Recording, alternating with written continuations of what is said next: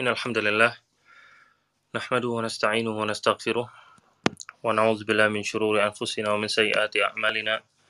من يهدي الله فلا مضل له ومن يضلل فلا هادي له. أشهد أن لا إله إلا الله وأشهد أن محمدا عبده ورسوله. قال الله تعالى في القرآن الكريم يا أيها الذين آمنوا اتقوا الله حق تقاته ولا تموتن إلا وأنتم مسلمون أما بعد فإن خير الكلام كلام الله. وخير الهدي هدي محمد صلى الله عليه وعلى آله وصحبه وسلم وشر الأمور محدثاتها فإن كل محدثة بدعة وكل بدعة ضلالة وكل ضلالة في النار Ikhwatah, para pendengar Klub 45 yang semoga selalu dirahmati oleh Allah Ta'ala. Pada malam hari ini, kita akan melanjutkan kajian kita dari kitab Ahadisul Akhlaq, kitab yang memuat hadis-hadis pilihan berkaitan tentang masalah akhlak dan juga adab Islam yang dikumpulkan dan juga dijelaskan oleh Syekh Profesor Dr. Abdul Razak Ibn Abdul Muhsin Al-Badr Hafizahullah Ta'ala dan kita sekarang sudah berada di bab yang ke-25 yaitu bab berkaitan tentang adabut ta'am adab-adab ketika makan. Adab-adab ketika makan. Ikhwat rahimin rahimakumullah. Syekh Abdul Razak setelah di beberapa bab, bab sebelumnya beliau menyampaikan tentang masalah adab bepergian, adab fitorik, yaitu adab ketika kita di jalanan. Kemudian beliau memberikan kepada kita adab-adab sesuai dengan tujuan bepergian kita masing-masing. Makanya sebelumnya beliau menjelaskan tentang adabul julus. Adab ketika kita lagi duduk-duduk Kemudian juga adab fitolabil ilm, adab ketika kita menuntut ilmu. Kalau memang tujuan kita adalah ke majelis ilmu. Nah, sekarang adalah adab ta'am, adab ketika makan. Karena terkadang kita keluar pergi dengan tujuan untuk untuk makan. Nah, ini menunjukkan bagaimana kecerdasan Syekh di sini dalam menempatkan bab-bab yang beliau bahas. Di bab ini, ikhwas kalian, Syekh menjelaskan لقد جاءت شريعتنا المباركة بآداب عظيمة متنوعة تتعلق بالطعام. Bahwasanya syariat kita itu telah menjelaskan berbagai macam adab yang besar berkaitan tentang masalah makan. Apa tujuannya sih? Tujuannya supaya kita bisa makan lebih nyaman, lebih bersih, dan juga lebih selamat, kata Syekh. Itu tujuannya. Dan juga tentunya supaya lebih supaya lebih berkah. Fayubarak lahu fi ta'amihi fayusibuhu ala riayatihi li hadhil adab jazil athawab maka dia akan diberikan keberkahan oleh Allah taala dalam dalam makanan tersebut. Kemudian dalam Al-Qur'an Syekh menyebutkan di sini menukilkan beberapa ayat di antara firman Allah ya ayyuhalladzina amanu kulu min thayyibati ma razaqnakum washkuru lillahi in kuntum iyyahu ta'budun wahai orang-orang yang beriman makanlah dari hal-hal yang baik yang kami berikan rizki kepada kalian. Dan bersyukurlah kepada Allah kalau kalian hanya menyembah kepada Allah Ta'ala. Lalu di ayat yang lain, Kulu min rizki rabbikum washkurulah. Makanlah dari rizki Rabb kalian dan bersyukurlah kepadanya. Dan ayat-ayat yang lain yang Syekh sebutkan.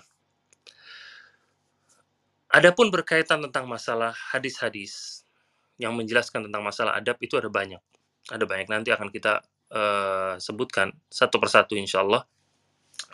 Dan tentunya adab yang paling pertama, adab yang paling pertama yang kita ambil dari beberapa ayat ini, yaitu ketika seorang mendapati makanan, mempunyai makanan, entah banyak ataupun sedikit, mencukupi dia atau tidak, hendaknya seorang itu untuk bersyukur kepada Allah Ta'ala ini yang Allah tekankan dalam Al-Quran, Ya yuhalladzina amanu kulu min tayyibati ma razaqnakum. Wahai orang-orang yang beriman, makanlah dari hal-hal yang baik yang kami berikan rizki kepada kalian. Washkuru lillah. Dan bersyukurlah kepada Allah. Kulu min rizki rabbikum washkurulah. Makanlah dari rizki Rabb kalian dan bersyukurlah kepadanya. Maka tentu adab yang paling pertama adalah kita bersyukur kepada Allah atas makanan yang kita miliki. Banyaknya atau sedikitnya. Mencukupi bagi kita ataupun tidak. Karena makanan itu adalah rizki dari Allah Ta'ala. Maka kita harus mensyukuri nikmat tersebut. Dan ketika dapat makanan, selalu yang dipikirkan hal yang tidak ada. Dia punya di meja makannya ada ayam, ada nasi, ada sambal. Baru dihidangkan, belum dia makan, apa yang dia katakan? Ini kalau ada es teh manis enak nih di sini. Ini kalau ada ikan asin juga nih enak nih di sini. Perkataan seperti ini, perkataan yang yang berbahaya sebenarnya. Membuat seseorang menjadi sosok yang kurang bersyukur kepada Allah Ta'ala. Karena seharusnya orang ketika melihat nikmat Allah di depan matanya, yang pertama kali dia katakan Alhamdulillah. Ini semua rizki dari Allah, maka kita nikmati. Nah, ini yang harus selalu kita ingat ketika kita mau makan di sini karena berkaitan tentang masalah makanan. Jangan malah kita memikirkan hal-hal yang bisa menyempurnakan apa yang ada di depan mata kita tersebut. Dikhawatirkan akan masuk ke dalam masalah kurang bersyukur kepada Allah Ta'ala. Nah, ikhwas sekalian, hal yang pertama, jadi Syekh di sini, beliau menyebutkan beberapa adab berkaitan tentang masalah makan, kemudian menyebutkan di bawah adab-adab tersebut hadis-hadis yang menguatkan setiap adabnya itu. Adab yang pertama yang beliau sebutkan adalah yuhramu alal muslim al-aklu wa syurbu fi aniyati zahabi wal fiddah Adab yang pertama yang Syekh sebutkan adalah diharamkan bagi seorang muslim untuk makan dan minum dari wajan, bejana, piring maupun gelas terbuat dari emas maupun perak. Hadisnya dari Hudzaifah radhiyallahu taala anhu, beliau berkata, Sami'tu Rasulullah SAW yaqul, aku mendengar Rasulullah SAW bersabda, La tashabu fi ina'i dhahabi wal fiddah. Jangan kalian minum dari bejana yang terbuat dari emas ataupun terbuat dari perak. Wala talbasud dibaja wal harir. Jangan kalian pakai baju yang terbuat dari sutra. Fa innahu lahum fid dunya wa huwa lakum fil akhirah yaumal qiyamah. Karena sesungguhnya itu semua itu adalah milik orang-orang kafir, milik mereka. Itu milik-milik orang kafir di dunia dan milik kalian nanti di akhirat di yaumul qiyamah. Kemudian hadis yang kedua juga dari Ummu Salamah, Nabi SAW bersabda, "Man syariba fi ina'in min dhahabin aw fiddatin fa innama yujarjiru fi batnihi naran min jahannam." Barang siapa yang minum dari bejana yang terbuat dari emas ataupun perak, fa innama yujarjir sesungguhnya akan mendidih di dalam perutnya itu api yang terbuat dari neraka jahanam atau api dari neraka jahanam karena dia makan atau minum dari bejana yang terbuat dari emas dan juga dan juga perak. Nah, hal ini yang harus selalu kita kita perhatikan. Karena terkadang seorang mempergunakan alat-alat makan yang terbuat dari emas ataupun perak dengan tujuan untuk menyombongkan diri. Dengan tujuan untuk uh, seakan-akan memposisikan dirinya itu lebih tinggi di atas orang lain. Ketika orang-orang kesulitan membeli emas maupun perak untuk perhiasan mereka, maka dia mau menunjukkan bahwasanya saking saya hebatnya, saking saya kayanya, saya menggunakan emas buat saya makan. Bukan lagi buat perhiasan. Itu hal yang lebih kecil maksudnya. Dia mau menunjukkan bahwasanya kekayaan dia, ketinggian dia, posisi dia lebih daripada orang lain. Dia mempergunakan hal-hal yang dianggap berharga oleh orang itu untuk dia makan.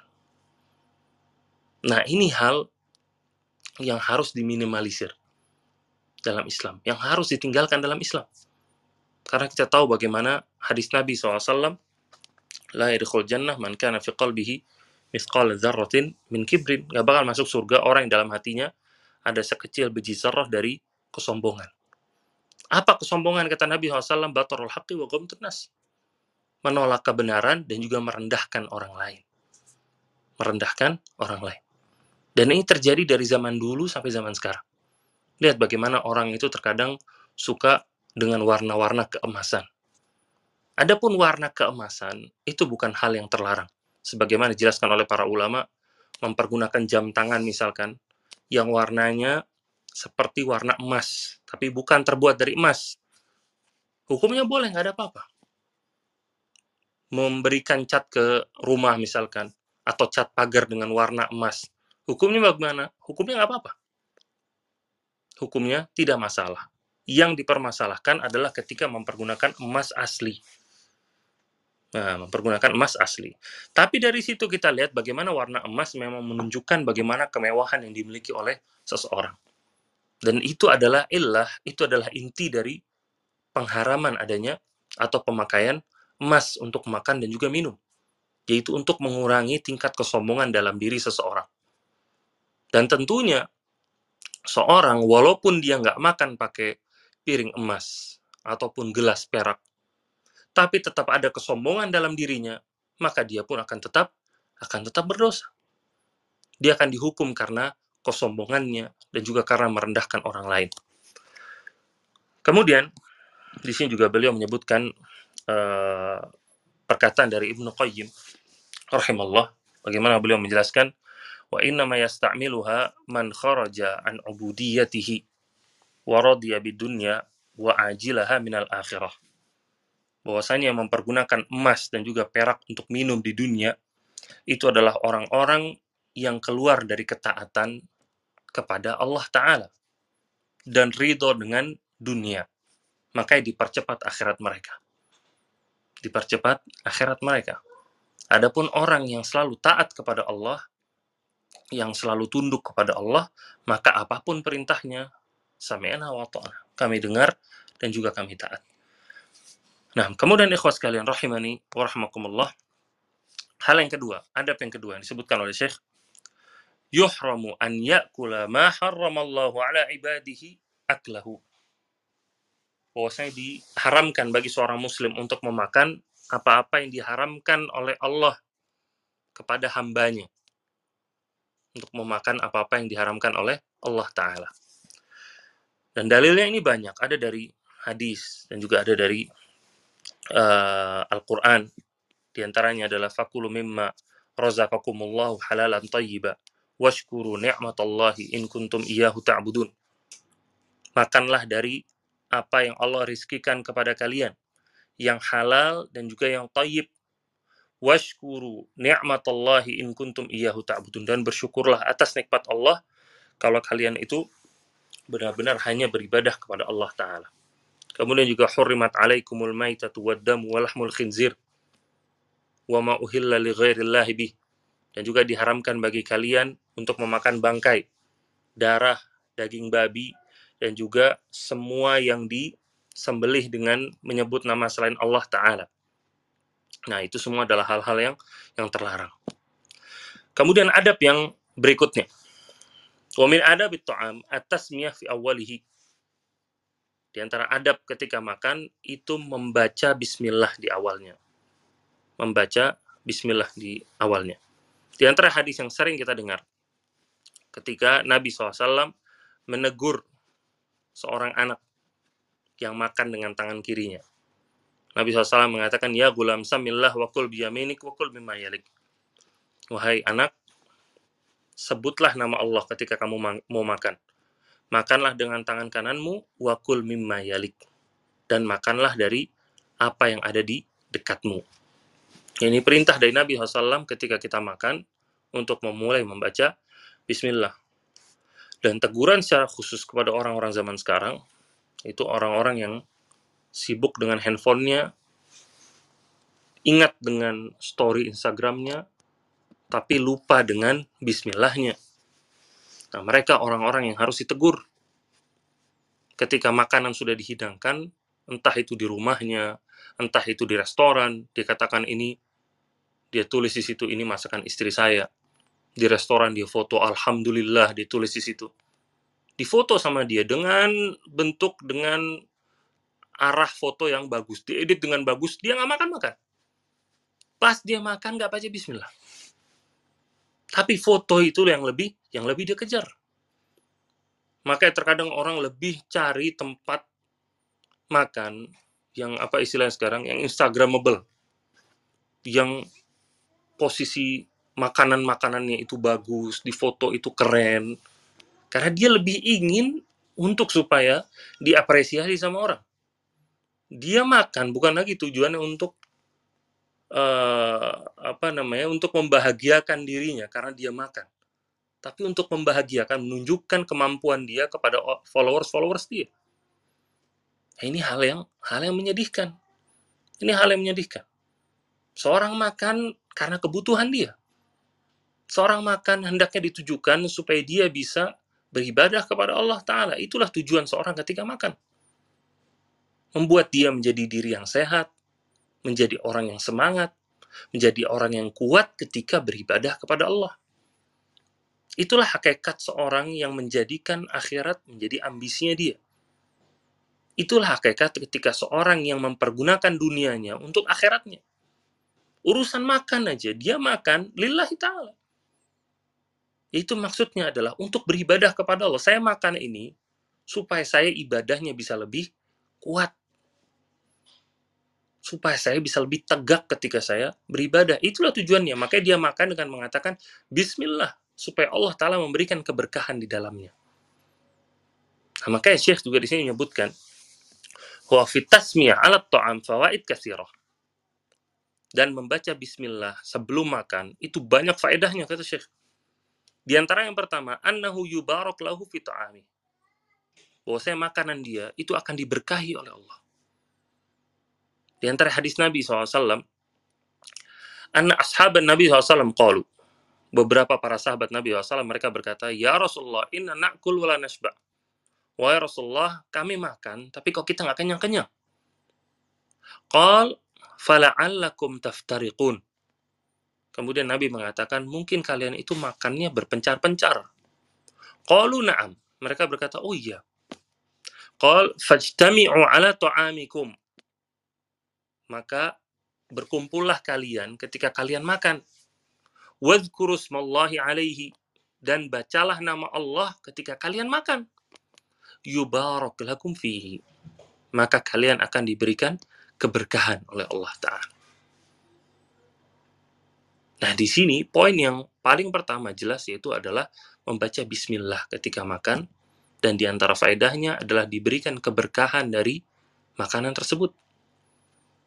Apa sih keberkahan? Keberkahan itu artinya khairun kasir, yaitu kebaikan yang banyak. Makanan yang harusnya sekedar menjadi penghilang lapar, dia akan memberikan manfaat-manfaat yang lain. Karena keberkahan dari makanan tersebut. Orang ketika makanan yang sudah diberkahi, maka hilang kenyangnya dia. Semangat dia ketika beraktivitas, semangat dia ketika beribadah, tidak cepat dia untuk lapar lagi, tidak mudah dia untuk mengantuk, dan lain-lain. Tidak menjadi penyakit dalam dirinya. Itu di antara bentuk-bentuk keberkahan dari makanan. Maka antum melihat bagaimana Nabi SAW beserta para sahabatnya. Mereka bukanlah orang-orang yang sibuk untuk kuliner. Makanan mereka terbatas. Bahkan banyak di antara mereka yang sulit untuk makan. Tapi lihat bagaimana hasilnya. Mereka orang-orang yang produktif. Produktif dalam perdagangan mereka, produktif dalam bisnis mereka, produktif dalam ibadah mereka, produktif dalam jihad mereka. Produktif mereka. Kenapa? Karena makanan yang sedikit itu, itu diberikan keberkahan oleh Allah Ta'ala. Maka bisa jadi, bisa jadi, banyaknya penyakit dalam diri kita, cepatnya kita lapar setelah makan, seringnya kita mengantuk baru habis makan, kurangnya ibadah kita padahal kita sudah makan. Mungkin bisa jadi karena kurangnya keberkahan dalam makanan kita. Kurangnya kita bersyukur atas makanan yang Allah Ta'ala berikan. Itu di antara faktor-faktor yang mungkin menyebabkan kurangnya keberkahan dalam dalam diri kita atau dalam makanan kita. Nah, kemudian yang kedua, di antara faedah baca bismillah kata Syekh yaitu tordus syaitan wa ib'aduhu mengusir setan fala yatamakkan min musyarakatil insan fi maka dia nggak bisa ngikut di makanan orang tersebut. Diusir setannya. Di antaranya hadis dia ada beberapa hadis yang disebutkan oleh Syekh yaitu hadis dari Jabir radhiyallahu taala anhu. Nabi SAW bersabda idza dakhala ar-rajul baitahu fadzakarallaha inda dukhulihi wa inda ta'amihi. Ketika seorang masuk ke rumahnya lalu dia berzikir kepada Allah ketika dia masuk lalu ketika dia makan qala syaitan. Maka syaitan akan berkata la mabita lakum wala asya. Dia akan berkata kepada teman-teman yang lain sekarang nggak ada tempat tidur kita di sini dan juga nggak ada makan buat kita di sini. Wa idza dakhala falam yadhkurillah inda dukhulihi. Adapun kalau seorang masuk ke dalam rumahnya, dia nggak berzikir kepada Allah dan juga maksudnya di sini nggak baca doa ketika dia makan, qala syaitan, maka syaitan akan berkata, adraktumul mabit. Dia akan berkata kepada teman-teman yang lain, kalian sudah dapat tempat tinggal untuk hari ini. Wa idza lam yadhkurillah inda ta'amihi, kalau dia nggak baca atau berzikir kepada Allah, baca bismillah maksudnya, ketika dia makan, maka setan akan berkata kepada teman-temannya, adraktumul mabita wal asya. Kalian telah mendapati tempat tinggal dan juga makan sekarang. Gara-gara apa? Gara-gara nggak baca bismillah. Nah, makanya penting kita ketika makan untuk baca bismillah. Kemudian, Syekh menyebutkan di sini, "Summa innal muslim in nasiya tasmiyah fi awali ta'amihi yusra' lahu an yaqul fi athnaihi idza dzakara bismillahi awal awalahu wa akhirahu." Kemudian ketika muslim lupa baca bismillah ketika di awal dia makan, maka disyariatkan bagi dia untuk membaca di pertengahan makannya dia bismillah awalahu wa akhirahu yaitu saya baca bismillah di awalnya dan di akhirnya. Untuk di awal saya makan dan juga di di akhirnya. Yaitu hadisnya dari Aisyah, Nabi SAW bersabda, "Idza akala ahadukum falyadhkur ismallahi ta'ala." Kalau kalian itu makan, hendaknya membaca nama Allah. Fa in nasiya an yadhkur ismallahi ta'ala fi awalihi. Kalau dia lupa untuk membaca nama Allah di awalnya, Fal yakul hendaklah dia berkata Bismillahi awalahu wa akhirahu. Itu dia membaca Bismillah awalahu wa akhirahu di awalnya dan di akhirnya. Ini adab yang ke dua atau adab yang ketiga berkaitan tentang masalah makan. Kemudian adab yang ke empat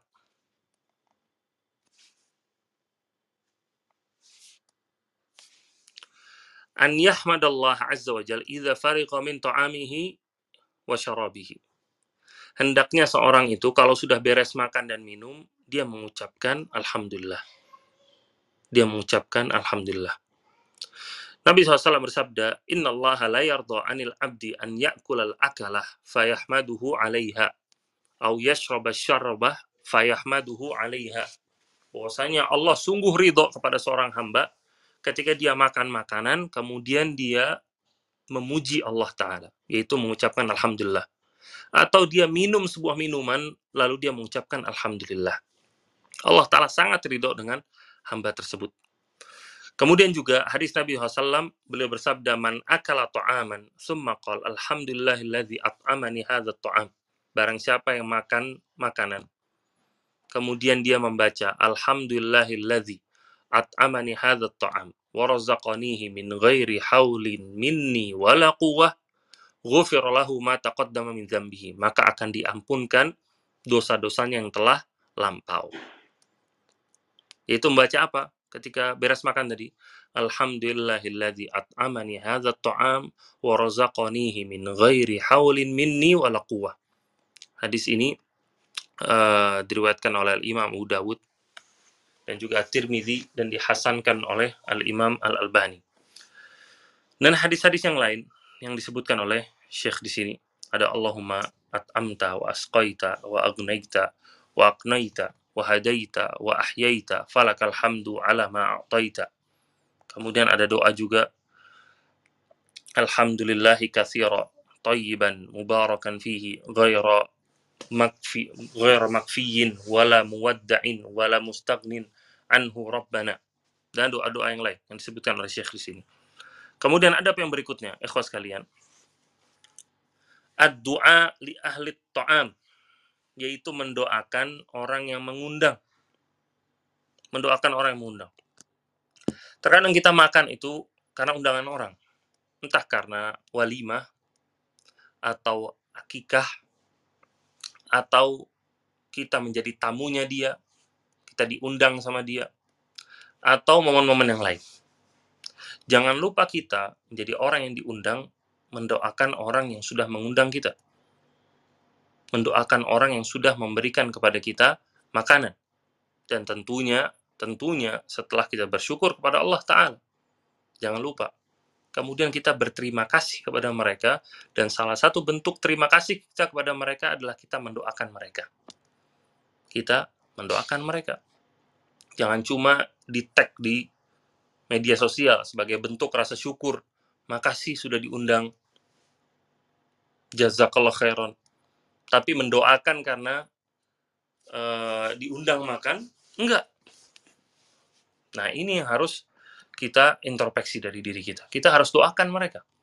Di antaranya ada doa yang diajarkan oleh Nabi SAW Allahumma at'im man at'amani wasqi man saqani kemudian ada doa juga Allahumma barik lahum fima rozaqtahum waqfir lahum warhamhum kemudian Nabi SAW juga pernah mencontohkan ketika Nabi SAW diberikan roti dan juga zaitun.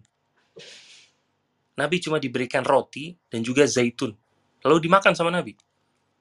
Lalu Nabi mendoakan, Aftara indakumus sa'imun, wa akala ta'amukumul abrar, wa sallat alaikumul malaikah.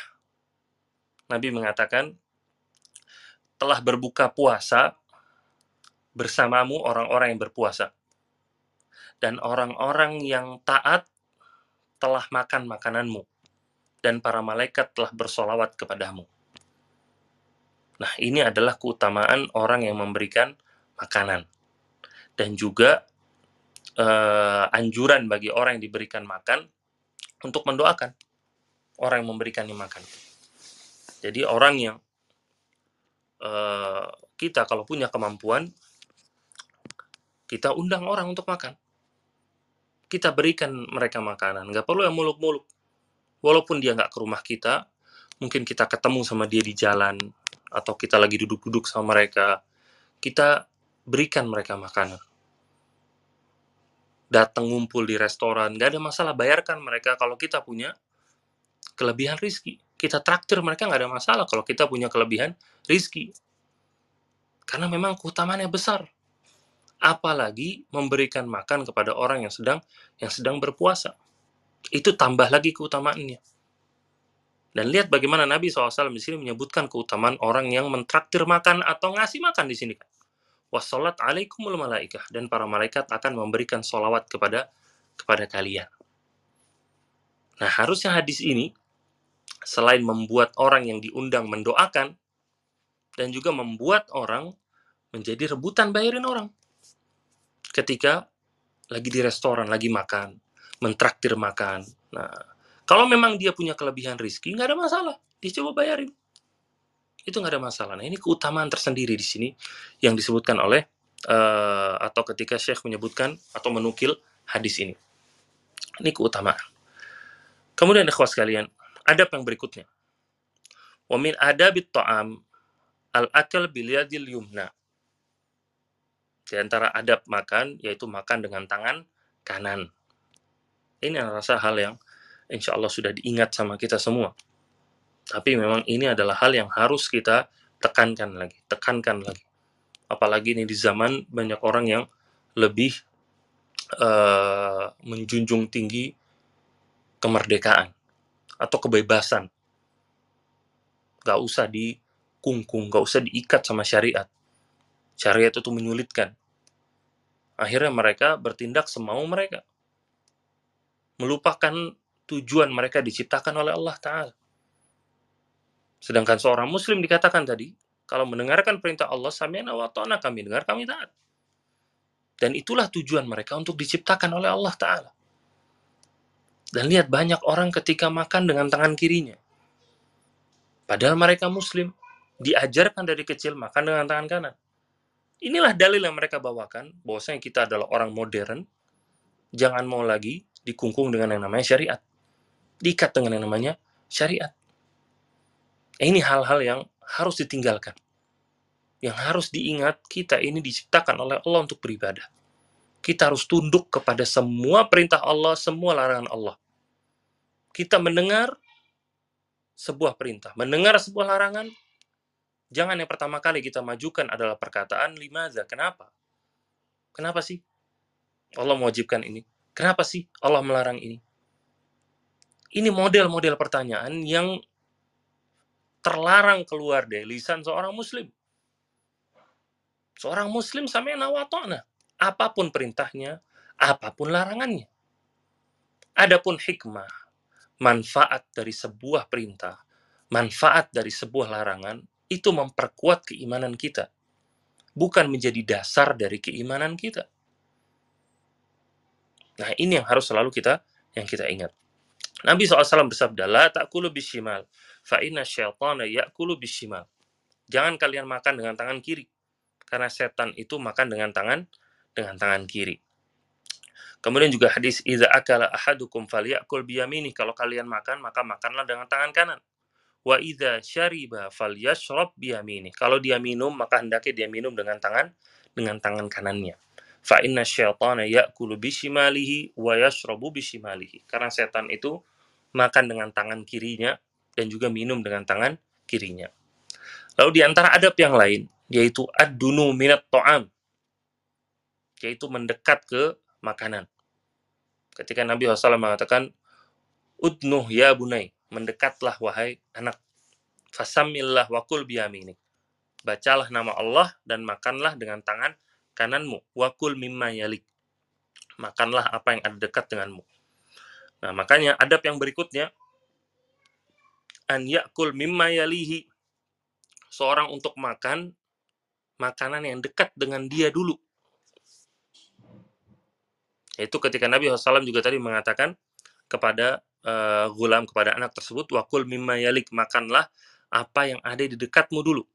Lalu di hadis yang lain juga kulu min jawani biha wada'u zurwataha yubarak fiha makanlah dari yang di dekatmu dulu. Itu adalah sumber dari keberkahan. Nah, di sini tapi diberikan catatan juga oleh para ulama. Hadis ini berkaitan tentang makanan yang makan satu nampan itu lauknya sama semua. Itu contohnya kalau antum pernah makan ke restoran Arab, antum makan di nampan yang besar, di situ ada nasi semua satu nampan, kemudian di situ ada ayamnya semua. Maka di situ bisa kita praktekkan untuk makan dari yang dekat. Yaitu makan dari ayam yang paling dekat dengan kita contohnya. Atau daging kambing yang paling dekat dengan kita. Jangan kita nerobos makanan orang lain yang jauh. Tujuannya supaya kita punya punya simpenan. Nah, nah ini nggak boleh seperti ini. Kita harus habiskan yang ada di depan mata kita dulu.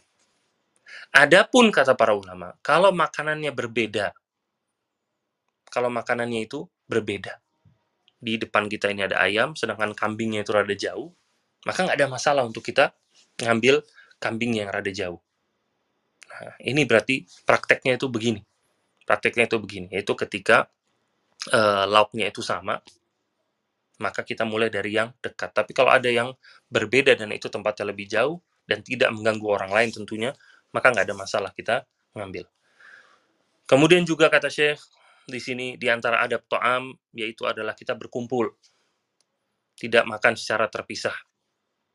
Nabi SAW bersabda, "Fala'allakum ta'kuluna muftariqin." Di hadis yang tadi, ketika para sahabat bertanya kepada Nabi SAW bahwasanya mereka makan tapi nggak kenyang. Maka Nabi SAW memberitahu kepada mereka, mungkin kalian itu makannya berpencar-pencar. Ijtami'u ala to'amikum, kata Nabi berkumpullah untuk makanan kalian ketika kalian makan. Wadhkurusmallahi alaihi lakum fihi. Dan bacalah nama Allah. Itu baca bismillah, maka kalian akan diberikan keberkahan. Nah, di sini berarti anjuran bagi kita ketika makan itu untuk berkumpul. Makan itu untuk untuk berkumpul bareng-bareng. Dan berkumpul secara khusus adalah berkumpul di satu nampan atau dengan satu tempat di situ. Atau secara umum kita makannya rame-rame. Jangan makannya berpencar-pencar. Makan di sana sendiri, di sini sendiri. Tapi makan bareng-bareng. Di situlah inti dari dari keberkahan. Makanya di hadis yang lain juga, yang di sini dijelaskan oleh Syekh, anna ta'amal wahid yakfil isnain. Bahwa saya makanan satu orang, itu ketika dimakan bareng-bareng itu, itu bisa mencukupi buat dua orang. Wa ta'amal isnain yakfil arba'ah. Adapun makanan dua orang itu bisa cukup untuk empat orang. Nah ini sabda Nabi SAW. Nabi SAW bersabda, Ta'amul wahid yakfil isnain. Makanan satu orang itu cukup buat dua orang. Wa ta'amul isnain yakfil arba'ah. Makanan dua orang cukup buat empat orang. Wa ta'amul arba'ah yakfil samaniyah. Makanan empat orang itu cukup untuk untuk delapan orang. Itu kapan? Yaitu ketika dia itu dimakan bersama-sama. Dia itu dimakan bersama-sama. Nah, nah, ikhwas kalian, kemudian ada yang berikutnya. Banyak sih disebutkan oleh Syekh, yaitu anna luqmah idza saqatat la yatrukuha.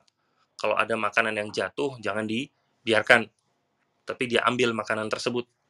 Nabi SAW bersabda, idza waqa'at luqmatu ahadikum falyakhudha. Kalau ada sebagian dari makanan kalian yang jatuh, hendaknya diambil. Falyum fal yumit maka nabi hamin azza. Kemudian dia bersihkan kotoran yang jatuh itu, bagian yang kotor dibersihkan. Waliyakulha, kemudian dia makan. Wala yada'ha syaitan, jangan dia tinggalkan untuk setan. Wala yamsah yadahu bil mindil hatta yal'aqa asabi'ahu. Jangan dia uh, bersihkan tangannya dengan lap sebelum dia jilati dulu jari jemarinya fa innahu la yadri fi ayyi ta'amihil barakah. Karena dia nggak tahu di bagian makanan yang mana ada keberkahannya. Dia nggak tahu. Atau di hadis yang lain di sini disebutkan oleh Syekh Anak Nabi SAW amara bilak bilaqil asabi wasahfah Nabi SAW memerintahkan untuk menjilat jari jemari dan juga bagian dari piring Kemudian Nabi bersabda, "Innakum la tadruna fi ayatil barakah." Kalian nggak tahu di mana letak keberkahannya. Kalian nggak tahu. Jadi di sini juga secara tidak langsung perintah bagi kita untuk menghabiskan makanan. Karena menjilati di sini maksudnya adalah ketika makanan sudah ketika makanan sudah habis. Kita masih mencari, mungkin ada di sebutir nasi di situ atau sobekan ayam di situ, letak keberkahannya kita nggak tahu maka ini perintah bagi kita untuk menghabiskan makanan. Nah, jadi ini juga secara tidak langsung ini perintah bagi kita untuk mengambil makanan, untuk membeli makanan, memesan makanan secukupnya. Secukupnya aja. Yang kita kira-kira bisa kita habiskan di situ. Karena kita mencari keberkahannya. Dengan keberkahan ikhwah yang sedikit itu akan mencukupi kita. Mencukupi kita dan lebih bermanfaat bagi kita kalau di situ ada ada keberkahannya. Itulah yang harus selalu kita kita kejar. Kemudian di antara adab juga jangan seorang itu ketika makan dia bersandar di atas perutnya. Dia bersandar di atas di atas perutnya. Kemudian juga seorang itu di antara adab juga nggak boleh mencela makanan.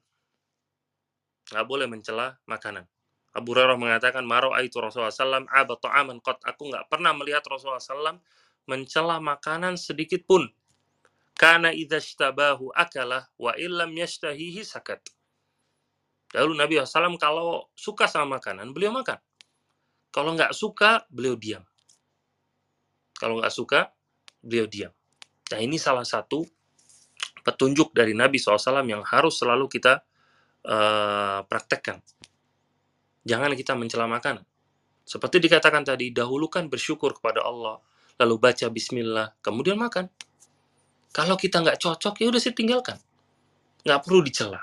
nggak perlu dijaga ini makanan nggak enak nih ini nggak sesuai dengan gambarnya nih ini makannya keasinan nih ini kurang ini kurang itu itu bentuk tidak bersyukur atas rizki yang Allah Ta'ala berikan adanya makanan itu yang kurang sesuai dengan kita itu itu pun rizki dari Allah Ta'ala Allah berikan kepada kita dalam bentuk makanan seperti itu Allah berikan kepada kita kalau memang kita tidak cocok ya kita tinggalkan kalau kita mencela makanan tersebut, berarti kita mencela salah satu rizki dari Allah Ta'ala. Ini adalah hal ya, hal yang tercela yang harus ditinggalkan. Nabi SAW nggak pernah mencela makanan sebagai bentuk rasa syukurnya terhadap rizki-rizki dari Allah Ta'ala. Kemudian juga uh, ghuslul yadaini min baqaya ta'am khususan idza arada an yanam. Di antara adab adalah mencuci kedua tangan. Mencuci kedua tangan dari sisa-sisa makanan Terlebih lagi ketika orang itu mau tidur. Nah, ketika mau tidur, maka tangannya di, dicuci dulu. Kemudian juga ini yang terakhir, an ya'kula bi'tidal wala yuksir minat ta'am wasyaba. Hendaknya seorang itu untuk makan yang sesuai aja sama dia. Secukupnya aja. Nggak perlu dia terlalu banyak sampai dia itu kekenyangan. Nggak perlu. Tapi secukupnya aja. Nabi SAW bersabda, "Mamala'a adamiyun wi'a'an syarran min batnin." Tidaklah seorang anak Adam memenuhi suatu bejana yang lebih buruk daripada perutnya. Bihasbi ibna Adam akalatun yuqimna sulbahu. Cukuplah bagi anak Adam makanan yang sudah bisa menegakkan punggungnya dia. Fa'in kana la mahala fasulusun li ta'amihi wa sulusun li nafasi. Kalau memang dia harus makan banyak, maka dia atur sepertiga buat makannya, sepertiga untuk minumnya, dan sepertiga untuk dia bernafas. Nah, ini di antara uh, adab-adab makan yang disebutkan oleh Syekh dari hadis-hadis Nabi SAW. Semoga ini bermanfaat bagi kita semua dan bisa membuat kita menjadi orang-orang yang lebih bersyukur kepada makanan yang diberikan kepada kita dan lebih uh, ittiba lebih mengikuti contoh-contoh Nabi SAW karena kita lebih mengejar keberkahan dari suatu makanan bukan sekedar kuantitas dari makanan tersebut. Allah taala nah, teman-teman sekalian kita masuk ke sesi tanya jawab bagi yang ingin bertanya tafadol untuk uh, menangkat tangannya baik uh, kepada Pak Saleh tafadol untuk bertanya satu pertanyaan singkat dan padat Baik, Bismillah, Alhamdulillah, syukron Bang Zul. Bismillah. Assalamualaikum warahmatullahi wabarakatuh, Ustaz. Waalaikumsalam warahmatullahi wabarakatuh. Semoga pengarang kitab, Ustadz, kita semua, dan kaum muslimin diampuni segala dosanya, diberikan kebaikan dan keselamatan di dunia dan di akhirat. Amin. Ustadz, tadi disebutkan eh, adab makan itu menjilat tangan, kemudian tidak bersandar. Nah, kalau dilihat dari menjilat tangan itu tampaknya makan dengan tangan ya itu lebih utama daripada makan dengan sendok dan garpu gitu tat. Kemudian untuk yang bersandar larangan untuk tidak bersandar pada saat makan itu tampaknya uh, lebih utama makan duduk di lantai dengan tidak daripada duduk di kursi semacam itu Ustaz. Bagaimana uh, itu Ustaz? Uh, demikian Ustaz, karena ini dibatasi satu pertanyaan Bang Zul, itu aja syukron Ustaz. Jazakumullah khairan barakallahu fikum. Nah, barakallahu fikum. Iya. Tentunya makan dengan tangan itu lebih utama daripada makan dengan sendok. Tapi keutamaan jelas bukan berarti dia mengharamkan yang lain nggak ada masalah makan dengan sendok, makan dengan garpu, atau dia butuh memotong dengan pisau itu nggak ada masalah. Tapi uh, ada penjelasan dari Nabi SAW untuk menjilat uh, tangan. Tentunya ini berkaitan ketika seorang itu makan dengan tangannya, dengan jari jemarinya, bukan dengan uh, sendoknya. Nah, ini menunjukkan keutamaan untuk makan dengan tangan kanan secara langsung. Adapun berkaitan tentang masalah bersandar, yang dimaksudkan bersandar yang dilarang adalah bersandar di atas perut, bukan sekedar bersandar. yaitu bersandar ala batnihi bersandar ala batnihi itu di atas perutnya itulah yang dilarang oleh Nabi SAW Nabi SAW mengatakan uh, dalam sebuah hadis dari Salim bin Abdullah beliau mengatakan nah Rasulullah SAW anmat amaini. Bahwasanya Nabi SAW melarang dari dua uh, posisi makan. Di antaranya adalah an ya'kular rajul wa huwa munbatihun ala batnihi. Seorang makan sedangkan dia itu bersandar di atas perutnya itu di atas lambungnya di atas lambungnya dia itu bersandar miring. Mungkin untuk bisa bayangkan seorang itu makan miring seperti duduknya raja. Kalau antum pernah lihat mungkin foto atau mungkin pernah lihat video mungkin ada raja sambil meraih buah-buahan. Dia duduk di kursinya dia itu sambil bersandar di atas lambungnya. Nah itulah maksud larangan bersandar yang disebutkan oleh Nabi SAW yaitu al-julus kajulusil malik duduk seperti duduknya raja ketika dia itu sedang sedang makan. Nah, inilah yang yang terlarang karena di situ ada salah satu bentuk dari dari kesombongan seorang hamba padahal dia itu adalah hamba, bukanlah uh, raja. Nah, wallahu taala alam sebagai khulasah ringkasan atau closing dari kajian kita hari ini adalah kita harus senantiasa bersyukur dari semua makanan yang Allah Ta'ala berikan kepada kita. Apa pun yang Allah Ta'ala berikan, banyak maupun sedikit kira-kira cukup bagi kita atau tidak itu semua harus kita syukuri semuanya rizki dari Allah Ta'ala dan hendaknya kita juga untuk selalu memperhatikan tentang adab-adab makan ini yang disampaikan oleh Nabi SAW karena jangan kita mengejar kuantitas dari adanya makanan tapi kejarlah keberkahan dari makanan tersebut. Allah taala. Wassalamualaikum warahmatullahi wabarakatuh.